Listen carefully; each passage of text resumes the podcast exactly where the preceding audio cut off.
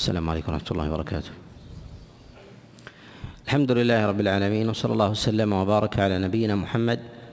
وعلى آله وأصحابه ومن تبعهم بإحسان إلى يوم الدين، أما بعد،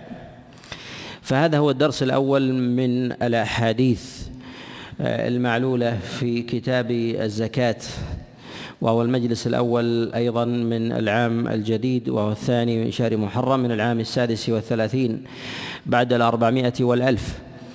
وقبل الولوج فيما يتعلق بتفاصيل هذه الأحاديث والكلام عليها ينبغي الإشارة إلى جملة من المسائل، ومن أهمها أن كتاب الزكاة هو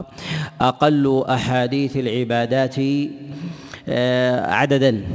وكذلك أيضا أقلها إشكالا، وأبواب الزكاة هي أقل أحاديث الأحكام خلافا عند العلماء، والخلاف في كتاب الزكاة هو أقل من خلاف بقية بقية العبادات، وأقل من بقية العبادات من جهة العدد، ومن جهة كذلك العلل، ومن جهة الخلاف عليه فقها، سواء كان ذلك في الخلاف الوارد عن الصحابة عليهم رضوان الله، أو كان ذلك أيضا عن الخلاف الذي جاء بعدهم من التابعين والأئمة الأربعة عليهم عليهم رحمة الله. فالخلاف في أبواب الزكاة الخلاف في أبواب الزكاة يسير الخلاف في أبواب الزكاة الزكاة يسير، ولهذا جملة من الأسباب ولهذا جملة من الأسباب منها أن الزكاة قليلة عدد الأحكام الواردة فيها مما يدعو الذهن وكذلك أيضا النفس إلى ضبطها، فليست من الأحكام المتشعبة الكثيرة، فأحكامها قليلة، وربما توازي أو تساوي فصلا من فصول من فصول الصلاة، أو ربما في بعض الأحكام المتعلقة ببعض بعض فروع فروع الصيام وكذلك أيضا الحج. ومنها كذلك أن الزكاة في الغالب تتعلق بأهل الغنى تتعلق بأهل بأهل الغنى، بخلاف بعض المسائل والصور ما يتعلق في أحكام النفقة والزكاة وإخراج المال، وما يتعلق بمسائل الركاز وكذلك أيضا الصدقة العامة، وما كان من الزكاة المتعلقة بالأعيان. فثمة زكاة متعلقة بالمال، وثمة زكاة متعلقة بالأشخاص. زكاة متعلقة بالأشخاص كزكاة الفطر زكاة الفطر وذلك أنها تجب على على الشخص. وأما زكاة الأموال فلو لم يكن الإنسان من أهل التكليف فإنها تجب تجب في المال تجب في المال سواء كان الإنسان سواء كان الإنسان مكلفا وغير مكلف، عاقلا أو مجنونا، بالغا أو أو غير غير بالغ، فإنها تجب تجب في المال. ولما كانت كذلك جهة زكاة المال أمكن ضبطها لقلة الناقلين لها من عامة الناس، فإنه لا يحتاج إلى أمثال هذه المسائل إلا طبقة معينة طبقة معينة فيقل حمل الناس لها من سطة الناس، ولا يحتاج إليها ربما عامة النقلة، فينقلها في ذلك المعتنون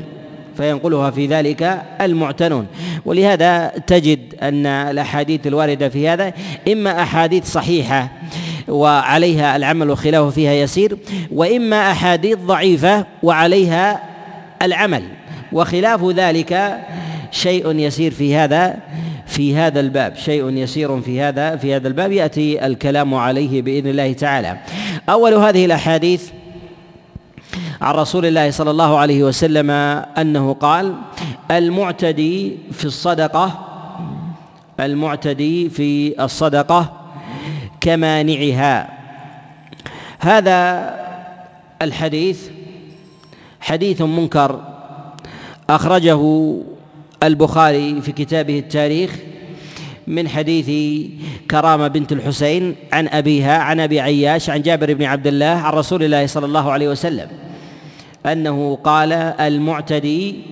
في الزكاة أو الصدقة كمانعها. والمراد بهذا المعنى المعتدي في الزكاة والصدقة كمانعها، المراد بذلك الذي خالف أمر الله فيها كالذي يضعها في غير موضعها، فيخرج الزكاة ولا يدفعها للفقراء فيدفعها في الأغنياء يدفعها في الأغنياء فهذا قد عطل الحكمة من قد عطل الحكمة من مشروعية من مشروعية الزكاة. وهذا الحديث مع كون معناه معناه صحيحا إلا أنه من جهة الرواية ضعيف، وذلك أنه قد جاء من حديث كرامة بنت الحسين عن أبيها عن أبي عياش عن جابر بن عبد الله عن رسول الله صلى الله عليه وسلم، والحسين والدها مجهول ولا يعرف هذا الحديث من حديث جابر بن عبد الله إلا من هذا إلا من هذا الوجه. وإخراج البخاري لهذا الحديث في كتابه التاريخ قرينة على إعلاله، فإن البخاري رحمه الله يورد في كتابه التاريخ ما يستنكره غالبا من حديث الراوي ما يستنكره غالبا من حديث من حديث الراوي ولهذا نجد في كتابه التاريخ قل ما يذكر في ترجمة الراوي حديثا على شرطه قل ما يذكر في كتابه التاريخ حديثا حديثا على شرطه فهو يخرج الحديث و ومما يستنكر من حديث الراوي. وكذلك أيضا فإنها وهي كرامة بنت حسين بنت الحسين أيضا مستورة كوالدها، سورة الحال كوالدها، فثمة سلسلة من الجهالة في هذا في هذا الحديث ثمة سلسلة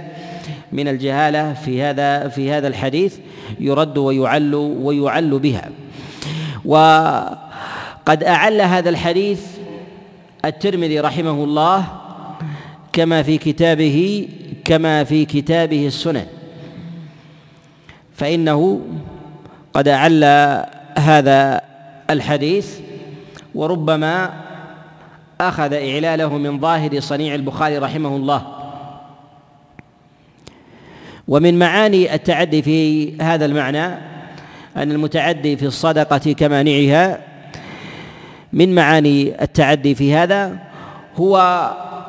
أن يقوم الإنسان بأخذ الزكاة مما لا يؤخذ منه مما لا يؤخذ منه المال، وذلك أن الإنسان يأخذ الزكاة مثلا على الماء أو نحو ذلك، فيكون حكم الآخذ كحكم المتسبب بالمنع، وذلك أن قهر الناس على أخذ المال من غير ما يؤخذ منه كأخذها على المال كأخذها على الماء أو أخذها مثلا على ما لا يجب فيه الزكاة مما لم يدل عليه الدليل كالخضروات، وكذلك أيضا على تراب الأرض أو غير ذلك مما لم يكن معروضا للبيع ما لم يكن معروضا للبيع فذلك يتسبب في حكم المنع فيأخذ إثم إثم المانع فيأخذ إثم المانع وإن كان الأئمة عليهم رحمة الله أو أكثرهم يحمل هنا التعدي في الصدقة على صرفها في غير وجهها صرفها في غير في غير وجهها وذلك كإعطائها الغني أو إعطائها من يستعملها في حرام يقينا من يستعملها في حرام يقينا فذلك فذلك كحال كحال مانعها. وعلى هذا من طلبت منه الزكاة ثم أبى أن يدفعها للفقراء وأصر أن يدفعها إلى الأغنياء لم تكن زكاة وإنما كانت هدية، فهو حينئذ حكمه كحكم الذي عطلها، وحكمه في ذلك كحكم الذي يصلي إلى غير القبلة كحال الذي يصلي إلى غير القبلة أو يصلي بلا طهارة، فعبادته في ذلك ليست ليست بمتقبلة، وحكمه في ذلك كحكم من عطل العبادة وحكمه في هذا كحكم من عطل من عطل العبادة. وهل ينزل عليه الحد في ذلك فيكون كحكم مانع الزكاة؟ نقول نعم، ينزل عليه الحكم إذا صرفها في غير مصارفها القطعية بخلاف ما كان من مواضع الخلاف بخلاف ما كان من مواضع الخلاف وذلك ممن اشتهى اشتبه غناه بفقره أو في المؤلفة قلوبهم، وذلك للخلاف عند الصحابة عليهم رضوان الله تعالى هل هذا الأمر مما نسخ أو بقي محكما، والخلاف في ذلك في ذلك سائغ. أو كذلك أيضا في من دفع الزكاة للفقراء بنفسه وأبى أن يعطيها جباة الزكاة جباة الزكاة والصدقة، فاستأثر بوضعها بنفسه، فإذا تيقن من أنه يدفعها فالأمر في ذلك الأمر في ذلك أيسر وأهون، ولا يدخل في حكم مانع الزكاة.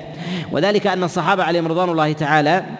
إنما قاتلوا مانع مانع الزكاة بسبب منعهم الزكاة ورفضهم إعطاءها بالكلية، فهم لم يقصروا من جهة العطاء ولا كذلك أيضا من جهة صرفها في غير وجهها صرفها في غير في غير وجهها، وإنما منعوا إعطاءها خليفة رسول الله صلى الله عليه وسلم وهو وهو أبو بكر، فقاتلهم فقاتلهم عليها. الحديث الثاني في هذا هو حديث جابر بن عبد الله عليه رضوان الله أنه قال قال رسول الله صلى الله عليه وسلم في الخيل السائمة في الفرس دينار. هذا الحديث أخرجه الدارقطني والبيهقي في كتابه السنن من حديث أبي يوسف القاضي عن غورك الحصرمي، وكلها مهملة، وفي أكثر النسخ تأتي معجمة تأتي معجمة تارة الحضرمي أو الخضرمي، وهذا وهذا تصحيف وهذا وهذا تصحيف فهو غورك الحصرمي عن جعفر بن محمد عن أبيه عن جابر بن عبد الله عن رسول الله صلى الله عليه وسلم. وهذا الحديث حديث منكر وهذا الحديث حديث منكر تفرد به أبو يوسف عن غورك بهذا بهذا الحديث. وهذا الحديث مخالف لثابت عن رسول الله صلى الله عليه وسلم في الصحيحين وغيرهما مع ضعف إسناده، منكر من جهة المتن، والنكارة المتنية في ذلك ظاهرة، أنه ثابت عن النبي قد ثبت عن النبي عليه الصلاة والسلام في الصحيحين وغيرهما قال عليه الصلاة والسلام: ليس على المسلم في عبده ولا فرسه زكاة. وهذا أصح من هذا من هذا الحديث. وهذا الحديث كذلك أيضا فإن ضعف إسناده دال على رده وكاف في ذلك، فإن الحصرم الذي يروي هذا الحديث عن جعفر بن محمد عن أبيه عن جابر بن عبد الله ضعيف الحديث جدا، وقد أعله بذلك الدارقطني رحمه الله وكذلك البيهقي، أعل هذا هذا الحديث أعل هذا الحديث به. وقد ضعفه جماعة من الأئمة، ضعفه الدارقطني فقال ضعيف جدا، وأعل هذا الحديث كذلك أبو الفرج بن الجوزي رحمه الله في كتابه العلل وقال هذا حديث لا يصح. وكذلك أيضا من وجوه علله أن هذا الحديث تفرد به أبو يوسف صاحب أبي حنيفة رحمه الله، فإنه لا يعرف هذا الحديث إلا من طريقه، وقد تكلم فيه بعضهم ووثقه غير واحد من الأئمة، والخلاف فيه معروف، وتقدم معنا الإشارة إلى الخلاف إلى الخلاف فيه. ثم أيضا من علل هذا الحديث أن هذا الحديث يرويه أبو يوسف ويفتي بخلافه يرويه أبو يوسف ويفتي ويفتي بخلافه فإن المعروف من قول أبي يوسف هو أنه ليس في الخيل زكاة. وخالف هو ومحمد بن الحسن شيخهما أبا حنيفة عليه رحمة الله، فإن أبا حنيفة يقول في أن الخيل فيها زكاة ويخص بذلك السائمة ويخص بذلك بذلك السائمة وهذا لم يقل به أحد من الأئمة ممن قبل أبي حنيفة رحمه الله، وعامة العلماء على عدم عدم زكاة الخيل سواء كانت سائمة أو غير أو غير سائمة. وأبو يوسف قد خالف أبا حنيفة رحمه الله في هذا في هذا الحديث وفي العمل به، ويرويه ويقول بخلافه. ولهذا قد أعل البيهقي رحمه الله هذا الحديث بمخالفة أبي يوسف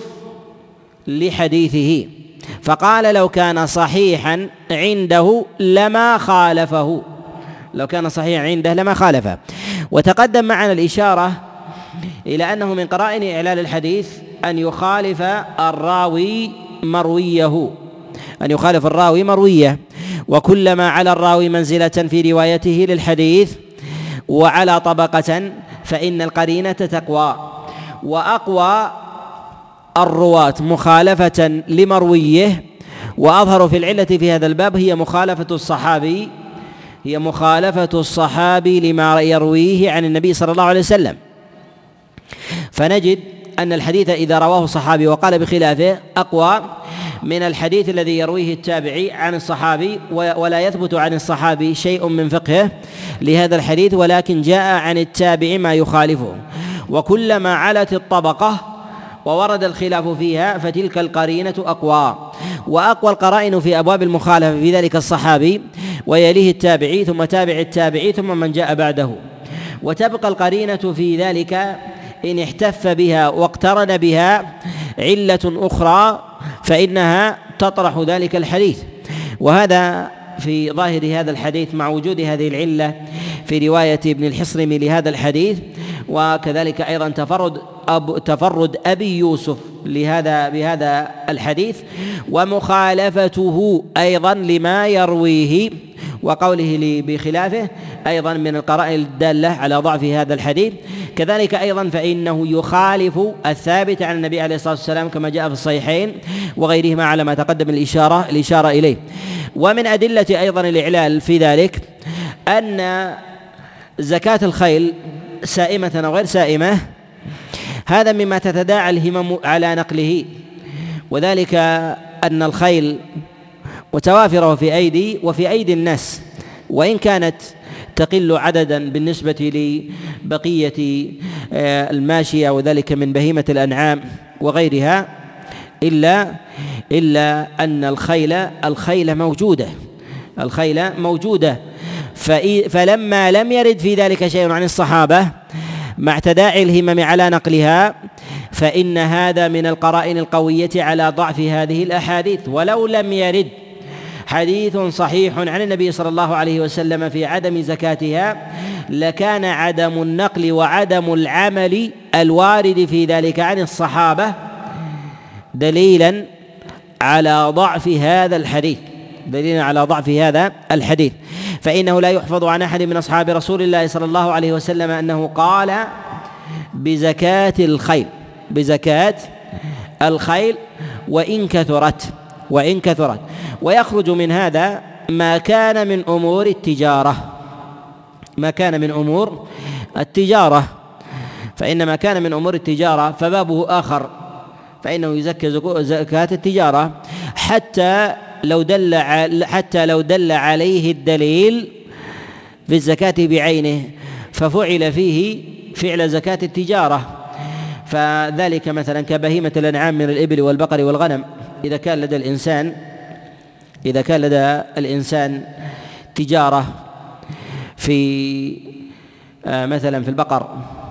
تجارة في البقر وتجارة في الغنم أو الإبل، وهذه التجارة كمزارع الألبان مزارع الألبان مزارع الألبان ما فيها من أبقار وكذلك أيضا من الغنم والإبل، عادة أنها لا تكون سائمة، أنها تعلف، ليس كذلك؟ هل يجب فيها الزكاة؟ لا يجب، ولكن ما الذي يجب فيها؟ نعم زكاة التجارة، تكون زكاة زكاة التجارة.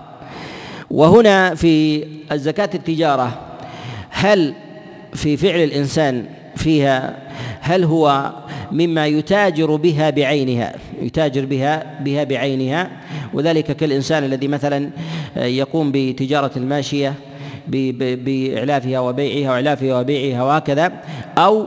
بما يخرج منها بما يخرج منها وذلك مثلا كتجارة الصوف أو تجارة مثلا الحليب ونحو ذلك، نقول يقوم ما يخرج منها بخلاف إذا كانت التجارة في عينها بخلاف إذا كانت التجارة في في عينها. وهذا هل يدخل في نظيره كذلك أيضا ما كان من الذهب والفضة؟ هل يختلف المال المكنوز عن المال المتاجر به؟ وذلك مثلا الذهب والفضة، الإنسان عنده متجر من الذهب والفضة، هل يفرق بين تجارة الذهب والفضة في المحلات التجارية وبين المكنوز؟ المكنوز مقاديره كمقادير الذهب والفضة، وأما بالنسبة لما يكون من عروض التجارة عروض التجارة هل يدخل في زكاة عروض التجارة أم في زكاة النقدين؟ إذا قلنا بزكاة النقدين في ذلك فله اعتبارات تختلف عن اعتبارات اعتبارات عروض التجارة، فإن تقييم السلع في ذلك يختلف بمقدار النصاب من جهة ابتداء ابتداء النصاب فيها. كذلك أيضا فإن الذهب والفضة تقوم في المحلات التجارية إذا كانت من عروض التجارة كما تقوم سائر السلع في ذلك المحل، حتى لو كان فيه مثلا الذهب أو كان فيه مثلا مجوهرات أو كان مثلا فيه أدوات وآلات ونحو ذلك، فإذا كانت تتاجر في مثل هذا فتدخل أيضا ضمن التقويم، فتشترك في السعر تشترك في السعر لا تنفك واحدة عن الأخرى لا تنفك واحدة عن الأخرى فحينئذ لا قيمة لجنس الذهب في عروض التجارة بخلاف ما لو كان ما لو كان مدخرا بخلاف ما لو كان مدخرا فالزكاة فيه داخلة في أبواب في أبواب النقدين على ما هو معروف، وربما يأتي الإشارة إليه معنا بإذن الله بإذن الله تعالى. وعلى هذا نقول إن ما يتعلق بالخيل، إذا الخيل بذاتها ما لم يكن في ذلك تجارة، إذا كانت بذاتها سائمة فإنه لا زكاة فيها، وهذا الذي عليه إجماع الصحابة عليهم رضوان الله تعالى وإجماع التابعين خلافا لأبي حنيفة خلافا لأبي حنيفة. وعلى هذا نقول إنه لا يثبت في هذا شيء عن رسول الله صلى الله عليه وسلم. الحديث الثالث في هذا وحديث معاذ بن جبل عليه رضوان الله، قال: أمرني رسول الله صلى الله عليه وسلم أن آخذ من زكاة البقر في كل أربعين مسنة وفي كل ثلاثين تبيعة. هذا الحديث قد أخرجه الإمام أحمد وأبو داود والنسائي وغيرهم كالدارقطني والبيهقي عن معاذ بن جبل، وجاء عن معاذ بن جبل من رواية جماعة من من التابعين. رواه عن معاذ بن جبل جماعة، أولهم أبو وائل وهو شقيق بن سلمة يروي هذا الحديث عن معاذ بن جبل عن رسول الله صلى الله عليه وسلم. وأبو وائل قد اختلف فيه اختلف عليه في هذا الحديث، فتارة يروي هذا الحديث أبو وائل عن مسروق عن معاذ بن جبل، وتارة يرويه عن معاذ بن جبل بلا واسطة، وتارة كما عند ابن خزيمة وكذلك الطبراني يرويه أبو وائل شقيق وإبراهيم النخعي عن معاذ بن جبل فيقرن مع إبراهيم أبا وائل. وكذلك أيضا فإن فإن أبا وائل في هذا الحديث يتابع يتابع النخعي يتابع النخعي يرويه عن أبي وائل الأعمش سليمان بن مهران عن أبي وائل عن معاذ بن جبل.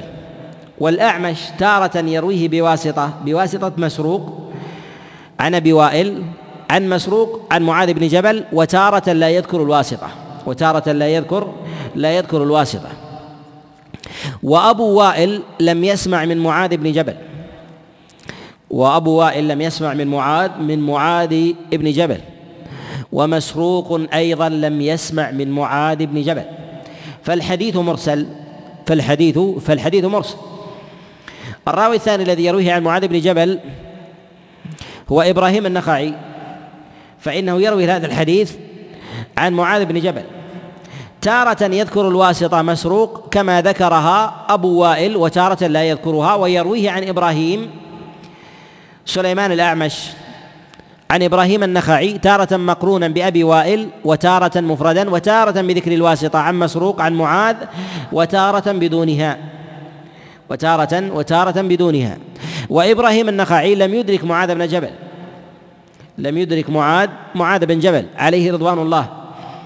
الراوي الثالث يروي هذا الحديث طاووس بن كيسان يروي هذا الحديث عن معاذ بن جبل، وقد جاء هذا الحديث عند الإمام مالك رحمه الله في الموطأ من حديث حميد بن قيس عن طوس بن كيسان عن معاذ بن جبل. وتارة يذكر طاووس الواسطة بينه وبين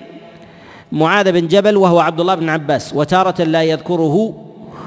والأشبه في ذلك هو عدم ذكر عبد الله بن عباس فيه، وهذا يظهر من عدم ذكر ذكر الإمام مالك رحمه الله لعبد الله بن عباس في الواسطة في هذه الرواية، فالأصوب هو عدم ذكرها، وهذا ما مال إليه بعض النقاد وهو ما مال إليه الدارقطني رحمه الله وغيره. وطاووس بن كيسان أيضا لم يسمع من معاذ بن جبل، ولكنه عالم بأمر معاذ كما قال الشافعي. يقول الشافعي رحمه الله طاووس بن كيسان عالم بأمر معاذ،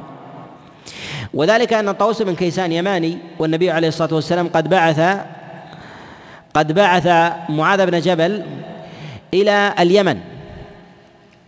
فاشتهر فقه معاذ في اليمن،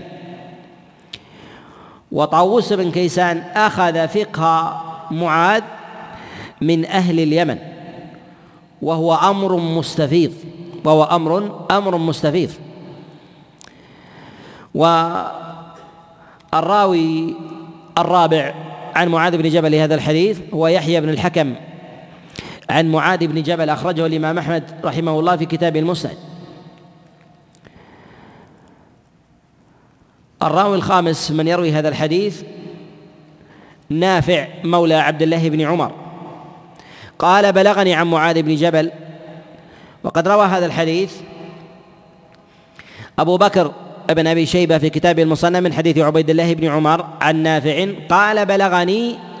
عن معاذ بن جبل وذكره، وإسناده منقطع، وذلك أن معاذ لم ي... أن نافع نافعا لم يدرك معا... لم يدرك معاذ ابن جبل عليه رضوان الله. السادس مسروق بن الأجدع، وهو أصح هذه الوجوه، يروي هذا الحديث عن معاذ بن جبل ولو لم يسمع منه، فطريقه أصح الطرق طريقه أصح الطرق. ولماذا رجح أو صحح هذا الحديث مع كون هذا الحديث لم يسمع من معاذ بن جبل مشافهة؟ نقول لو لم يرد هذا الحديث إلا من حديث طاووس بن كيسان ومسروق من الأجدع عن معاذ بن جبل لكان كاف في تصحيحه، وذلك أن طاووس بن كيسان ومسروق يمانيان، ومسروق تابعي كبير أدرك النبي صلى الله عليه وسلم ولم يره. يقول علي بن المديني عليه رحمة الله صلى خلف أبي بكر ولقي عمر وعلي عليهم رضوان الله، فهو تابعي كبير مدرك، وأدرك فقه معاذ في حياته، فكان في اليمن حينما كان معاذ فيها، فأخذ الفقه من أهلها. وتلك الطبقة التي أدركها معاذ هي الطبقة العلية من أهل اليمن الذين أخذوا الفقه عن معاذ بن جبل، ومثل هذا الفقه يشتهر ويستفيض ومثل هذا الفقه يشتهر ويستفيض وقلما يورد فيه ما ما يغلط ولا يجري عليه العمل ولا يجري عليه العمل ولهذا نقول إن هذا الحديث جاء من وجوه جاء من وجوه وأمثل هذه الوجوه هي رواية مسروق وطاووس عن معاذ بن جبل عن رسول الله صلى الله عليه وسلم. ويدل على استقامة هذا المتن في زكاة البقر أنه في كل أربعين مسنة وفي كل ثلاثين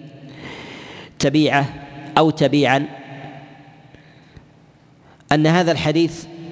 لم يثبت ما يخالفه عن رسول الله صلى الله عليه وسلم ولا عن أحد من الصحابة، فدل على جريان العمل فدل على جريان العمل عليه، وأن هذا العمل هو الذي يجب أن يؤخذ أن يؤخذ به. وحكى غير واحد من العلماء الإجماع على هذا الحديث، كما حكاه ابن عبد البر رحمه الله وأبو الفرج بن الجوزي وغيرهم، على أن العمل على حديث معاذ هذا ولا يعلم خلافه. ومن القرائن التي تقوي الانقطاع والمراسيل في رواية بعض الرواة أن الحديث إذا جاء مرسلا أن الحديث إذا جاء جاء مرسلا ثم جرى عليه العمل، فهذا يقوي رواية المرسل عن الآن عمن أرسل، كرواية هنا طاووس ومسروق عن معاذ بن جبل. ولهذا نجد أن البخاري رحمه الله يقوي رواية طاووس بن كيسان، مع أنه لم يدرك معاذ بن جبل في روايته عن معاذ بن جبل خاصة. ثم أيضا أنه يفرق بين إرسال يمكن استدراكه بإسناد، وبين إرسال لا يمكن استدراكه ولا يمكن أن يوصل بإسناد، وهذا مثل رواية معاذ بن جبل عليه رضوان الله. معاذ بن جبل أمره النبي عليه الصلاة والسلام بأوامر، وأخذ هذه الأوامر أهل اليمن عنه، ومعاذ بن جبل مات مبكرا عليه رضوان الله، وفقه هذه الأشياء معه عن النبي عليه الصلاة والسلام، حتى إنه قدم المدينة بعد وفاة رسول الله صلى الله عليه وسلم. واستدراك أمثال هذه المرويات عن معاذ شق لمن أراد قصدها، لمن أراد لمن أراد قصد هذه المرويات، بخلاف غيره بخلاف غيره وذلك أن بعض الصحابة يكون متوافرا يعقد المجالس مجالس الحديث والرواية، ويلقاه الناس ويشهدونه في المساجد، إما في مكة أو في المدينة أو غيرها من بلدان من بلدان الرواية. وإذا جاء الحديث عنه مرسلا مع سهولة وصله، فإن هذا قرينة على على ضعف الإرسال على ضعف الإرسال لهذا نجد أن أصح المراسيل التي تروى عن الصحابة هي مراسيل معاذ هي مراسيل معاذ وعن اليمنيين خاصة. والسبب في ذلك أن معاذ بن جبل هو من أقل الصحابة إمكانا لوصل مراسيله لبعد مقامه، فليس هو في بلد رواية فليس هو في بلد بلد رواية يقصد للسماع منه أو يشدد وينكر الإرسال مع توافر معاذ بين يدي كبار التابعين والسماع منه ونحو ذلك. ولكن نقول هذا هذا ضعيف في أمر معاذ، وهو قوي في غيره قوي في غيره من قوي حتى في أمر الخلفاء الراشدين كعمر، فإنه بقي بقي مدة بعد النبي عليه الصلاة والسلام وهو وهو في المدينة، ويسمع منه ويحدث عنه ويروي، والتابعون متوافرون، بل والصحابة عليهم رضوان الله تعالى موجودون يروون عنه. فالمرسل عن عمر يشدد فيه ما لا يشدد في المرسل عن عن معاذ بن جبل لبعد مقامه، وكونه في بلد ليست بلد رواية كونه في بلد ليست بلد بلد رواية وإنما أرسله النبي صلى الله عليه وسلم ببلاغ وعمل أرسله ببلاغ وعمل وبقي الفقه معه. فكان الأمر في أخذ فقهه هو أخذه من أفواه أو من عمل العاملين من عمل العاملين بفتياه. ومثل ذلك أن معاذ بن جبل كان يأمر أهل اليمن بزكاة أموالهم، ويأمر الواحد منهم أهله، ويأمر أيضا أهله جيرانهم، وهكذا، فما كل أحد يشافهه معاذ. فلما كان إرساله عند أهل اليمن معتبرا، فإنه كذلك أيضا في أبواب في أبواب الرواية في أبواب الرواية ولهذا نقول إن هذا الحديث إن هذا الحديث صحيح ولو كان مرسلا عن معاذ ولو كان مرسلا عن معاذ كما تقدمت الإشارة الإشارة إليه. وقد يقول قائل إن هذا الحديث في غالب إسناده أن مرده إلى طاووس ومسروق، وربما إلى مسروق، وذلك أن أبا وائل يروي هذا الحديث عن مسروق تارة وتارة لا يذكره، وإبراهيم النخعي تارة يذكر مسروق وتارة لا يذكره، تارة يذكر مسروق وتارة لا لا يذكره. وكذلك أيضا فإن هذا الحديث جاء مرسلا من حديث نافع في قوله بلغني، ومعلوم أن نافع تابعي دون المرتبة المتوسطة، متوسط ودون من التابعين، وليس من طبقة ليس من الطبقة الثانية ولا الثالثة من التابعين، ولهذا حديثه في ذلك عن معاذ يحتمل أن يكون أيضا عن مسروق، يحتمل أن يكون عن عن مسروق. وأما ما جاء عن طاووس ومسروق فهل نحمل إرسال طاووس على إرسال مسروق أو لا نحمله عليه؟ نقول لو كان طاووس غير يماني لحملنا حديثه على حديث مسروق، وإنما طاووس هو بصير بفقه معاذ كما يأخذ مسروق من أهل من أهل اليمن، ولو علم خطأ مسروق في هذا الحديث لكان أظهر في في بيانه أو عدم على الأقل عدم عدم روايته. فحينئذ نقول إن مشرب طاووس بن كيسان ولو كان متأخرا بالنسبة لمسروق هو مشرب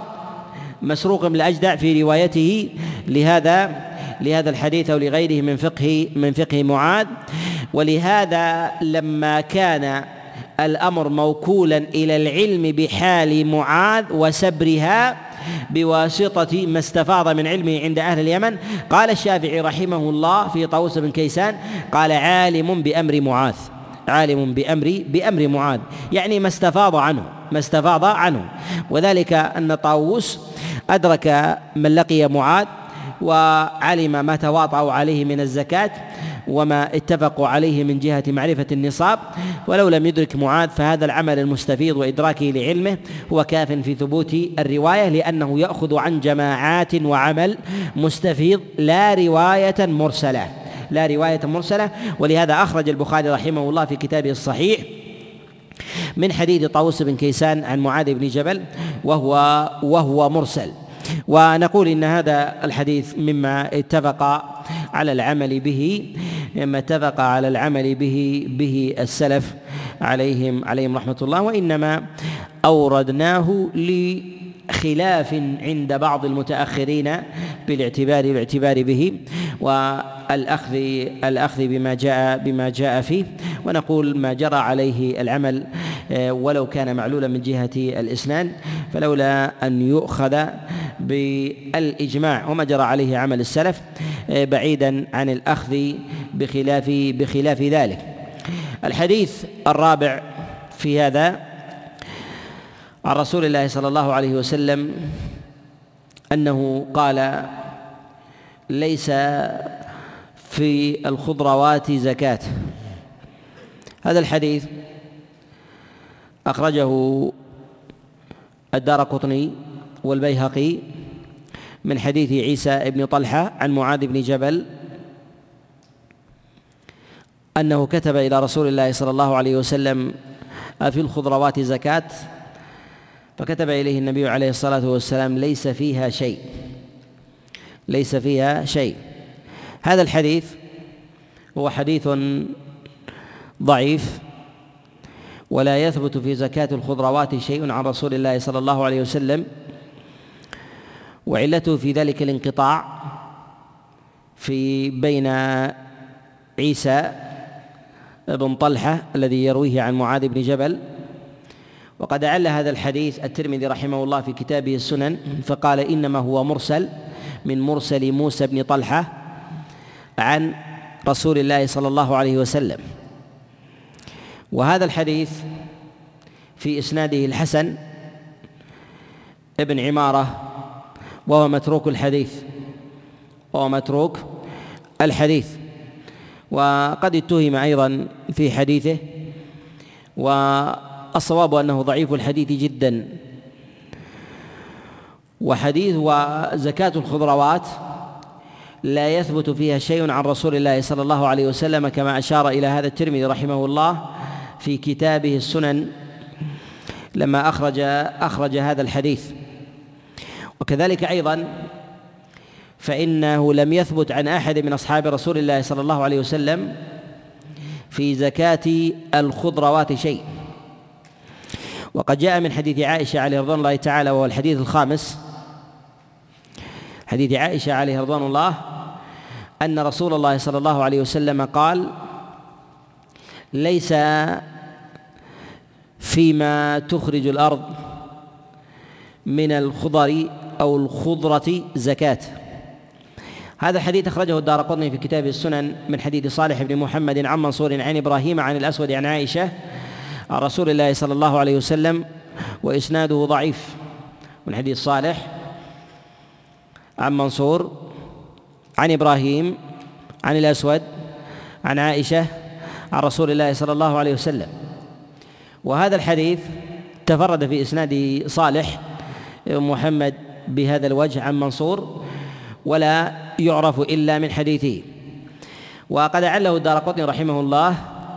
وصالح ضعيف الحديث، ولا يثبت في زكاة الخضروات شيء، وإنما لم يثبت عن النبي عليه الصلاة والسلام في ذلك شيء،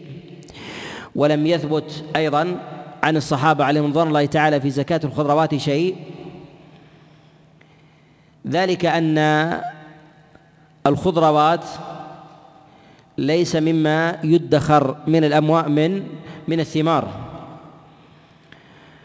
بخلاف ما يدخر من من ثمار التمر وبقية خراج الأرض من الشعير والحنطة والذرة وغيرها، فإن هذه تدخر بخلاف الخضروات، فإن في إيجاب الزكاة فيها كلفة على أهلها، وذلك أن ما يدخر من الحبوب من الحنطة والشعير والذرة يدخرها أهلها ويبيعونها على اليسار من جهة جهدهم، منهم ما يبيعونه هذا الشهر، ومنهم ما يبيعونه الشهر الذي يليه، ومنهم ما ينتظرون فيه الحول ونحو ذلك.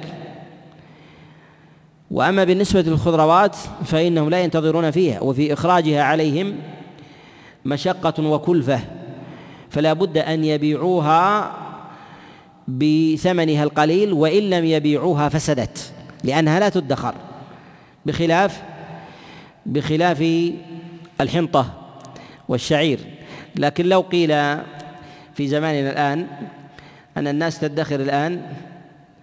الخضروات، نعم، يجمدون يجمدون الخضروات ويضعونها في ثلاجات، هل نوجب فيها الزكاة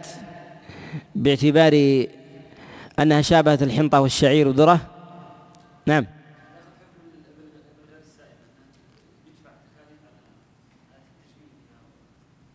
يعني يجب فيها زكاة ولا يجب؟ يجب فيها زكاة. نعم، شو الفقهاء؟ ها، ما تجب فيها زكاة، لأن لو حفظتها كلفة بكلفة، يعني إذا أردت أن تجمدها جمدتها بكلفة، أتيت بثلاجات وحفظتها، وفي هذا كلفة مادية عليك، في هذا كلفة مادية عليك، ولهذا لا تجب فيها لا تجب فيها الزكاة، بخلاف ما يدخر،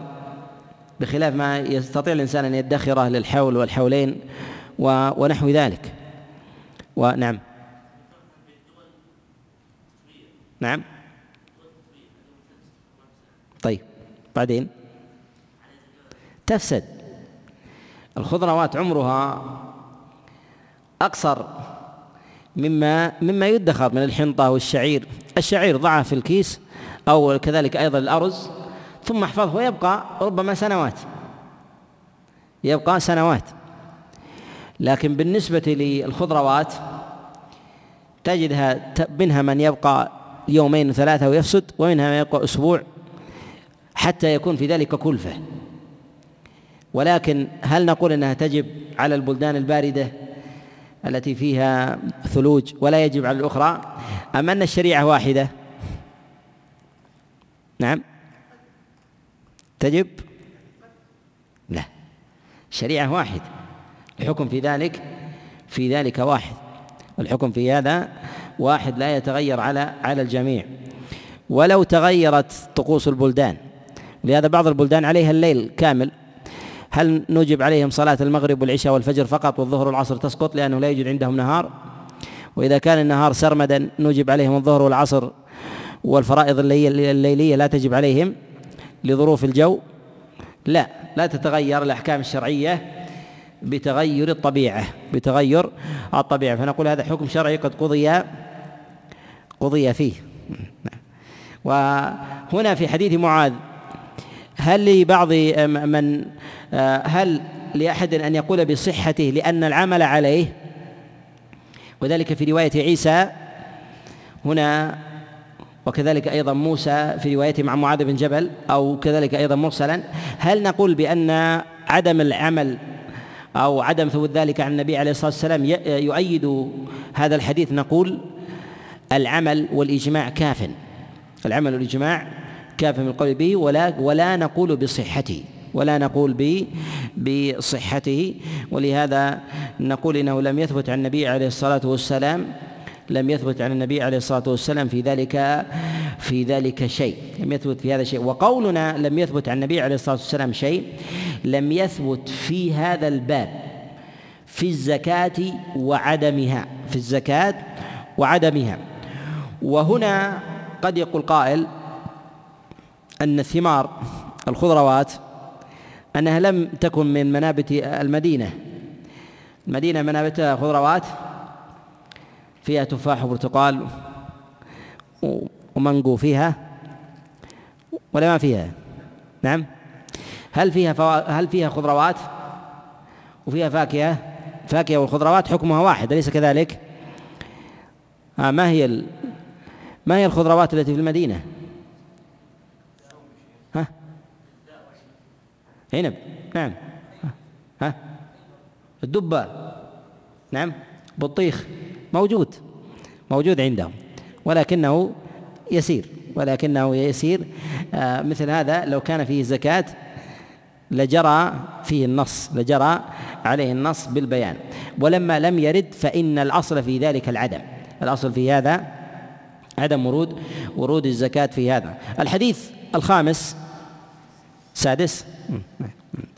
الحديث السادس في هذا هو حديث علي بن أبي طالب عليه رضوان الله أنه قال: تجاوزت عنكم في زكاة الفرس والرقيق فهاتوا زكاة الرقة. وهذا الحديث أخرجه الشافعي في كتابه الأم، وأخرجه الدارقطني والبيهقي من حديث أبي إسحاق عن ضمرة عن علي بن أبي طالب عليه رضوان الله عن رسول الله صلى الله عليه وسلم. وهذا الحديث حديث ضعيف تفرد به أبو إسحاق عن ضمرة عن علي بن أبي طالب عليه رضوان الله، وأبو إسحاق والسبيعي مدلس، وكذلك أيضا في هذا تفرد بهذا الحديث، وتفرده في الأحكام مما لم يوافق على إسناده مما يحترز مما يحترز فيه ما يحترز فيه وهنا يحتمل أنه لم يسمع هذا الحديث. ومن قرائن إعلال هذا الحديث أن هذا الحديث قد أخرجه الدارقطني في سننه ولم يخرجه أصحاب الأصول التي تشترط الصحة أو تعتني بما عليه العمل تعتني بما عليه العمل وذلك كالصحيحين والسنن الأربع وأضرابها. ودارقطني من عادته أنه يخرج من الأحاديث ما يستغرب أنه يخرج من الأحاديث ما ما يستغرب وهنا في مسألة التجاوز في الرقيق وكذلك أيضا الخيل نقول هذا متقدم، هو كما جاء في الصحيحين عن النبي عليه الصلاة والسلام قال: ليس على المسلم في فرسه ولا عبده ولا عبده زكاة ليس عليه في فرسه ولا عبده زكاة وإنما قلنا بتضعيف هذا الحديث حتى لا يقال بالقطع حتى لا يقال به القطع بثبوت شيء في أمر في أمر ما يتعلق ما ما يتعلق في الجمع